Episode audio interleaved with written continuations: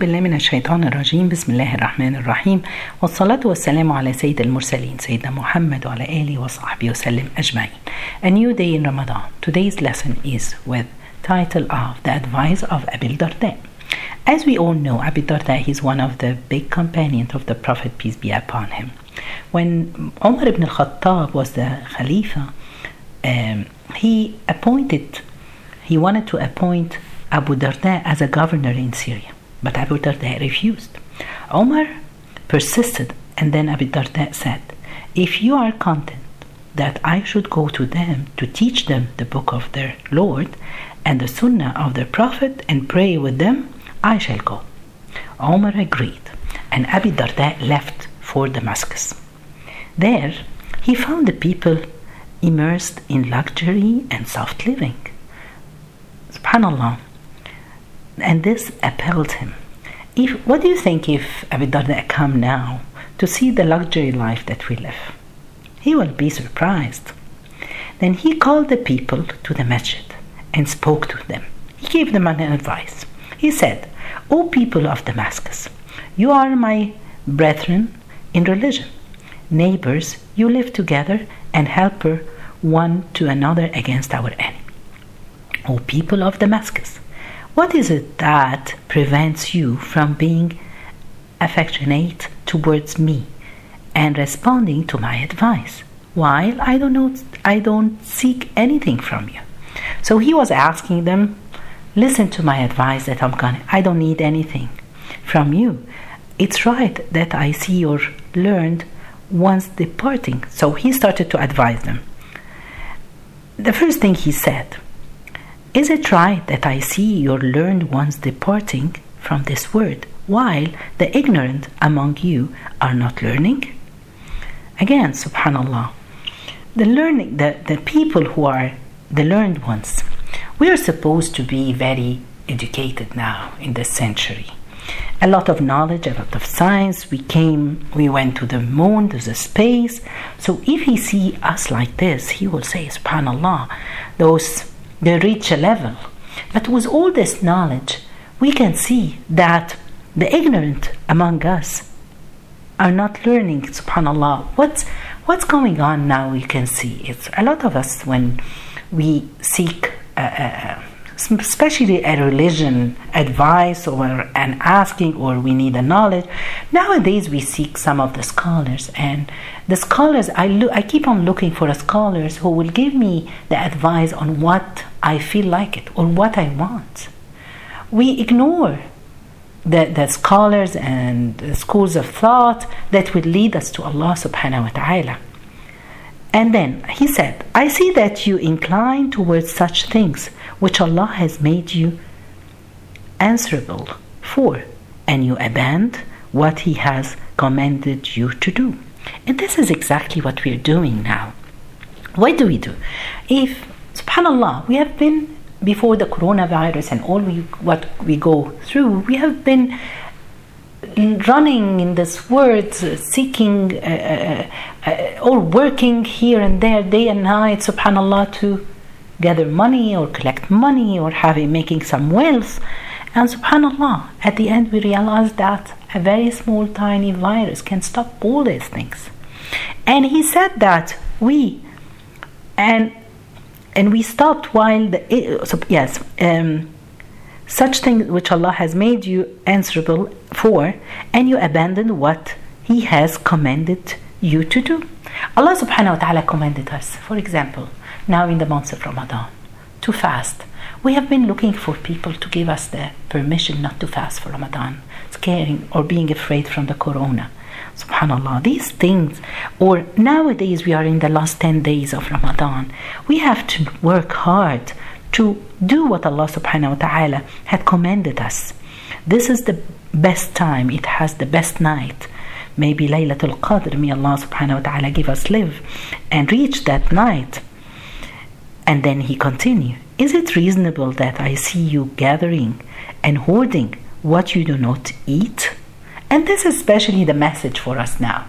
We hoard things with eating. Look at the supermarkets. People, when Ramadan, before Ramadan starts, we go and run to the supermarket getting things, hoarding things, and most of them we don't eat. And now, subhanAllah, I just want to remind myself and reminding you the hadith of the Prophet, peace be upon him. He was saying that the food of two, it's enough for three. The food of three, it's enough for four. And now Ramadan, which we have, and as we see, the economy everywhere is going down. It's, but and a lot of people they lost their job. So what do we have to do is to go and help those people. It's enough. I don't have to have three, four uh, kind of food on my table for dinner, for iftar. I can have one or two, a salad and a, a plate or two, and the rest I share it with other people. This is how we should do. So he said that it's, is it reasonable that I see you gathering and hoarding what you don't eat and erecting buildings in which you do not live? And this is reality.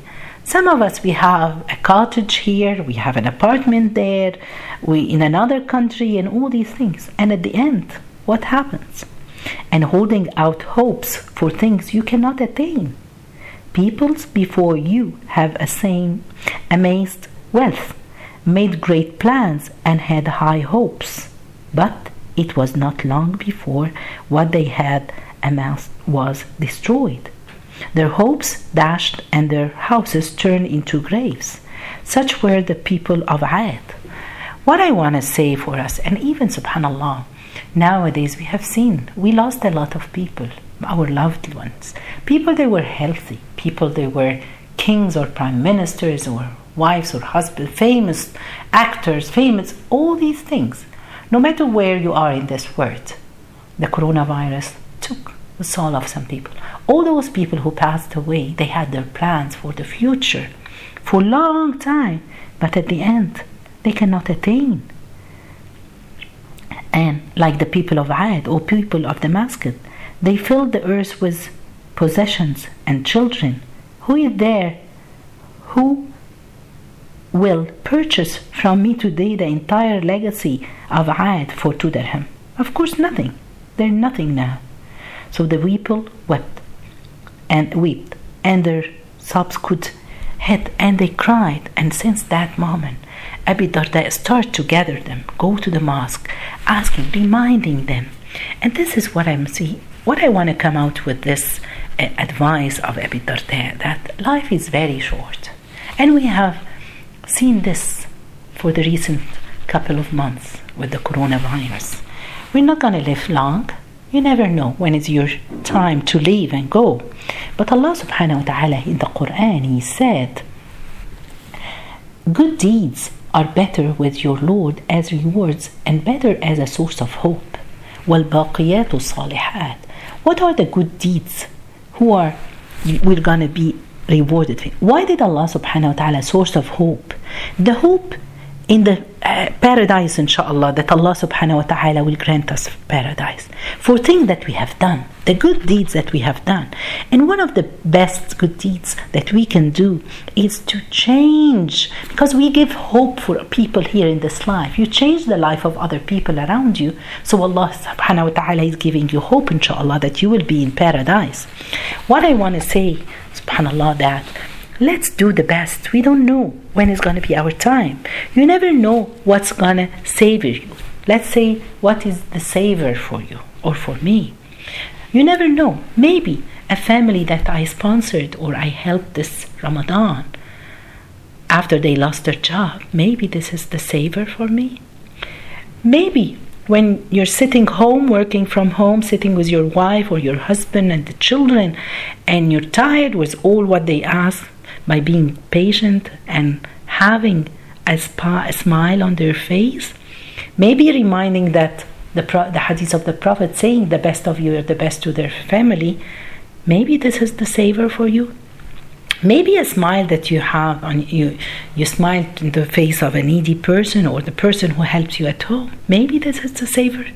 Maybe an advice that you have given to someone that changed his life or he made him close to Allah, maybe this is the safer. So, what I want to say here, maybe any of our deeds, big or small, maybe the simplest deed that you have done, it could be the saver for you.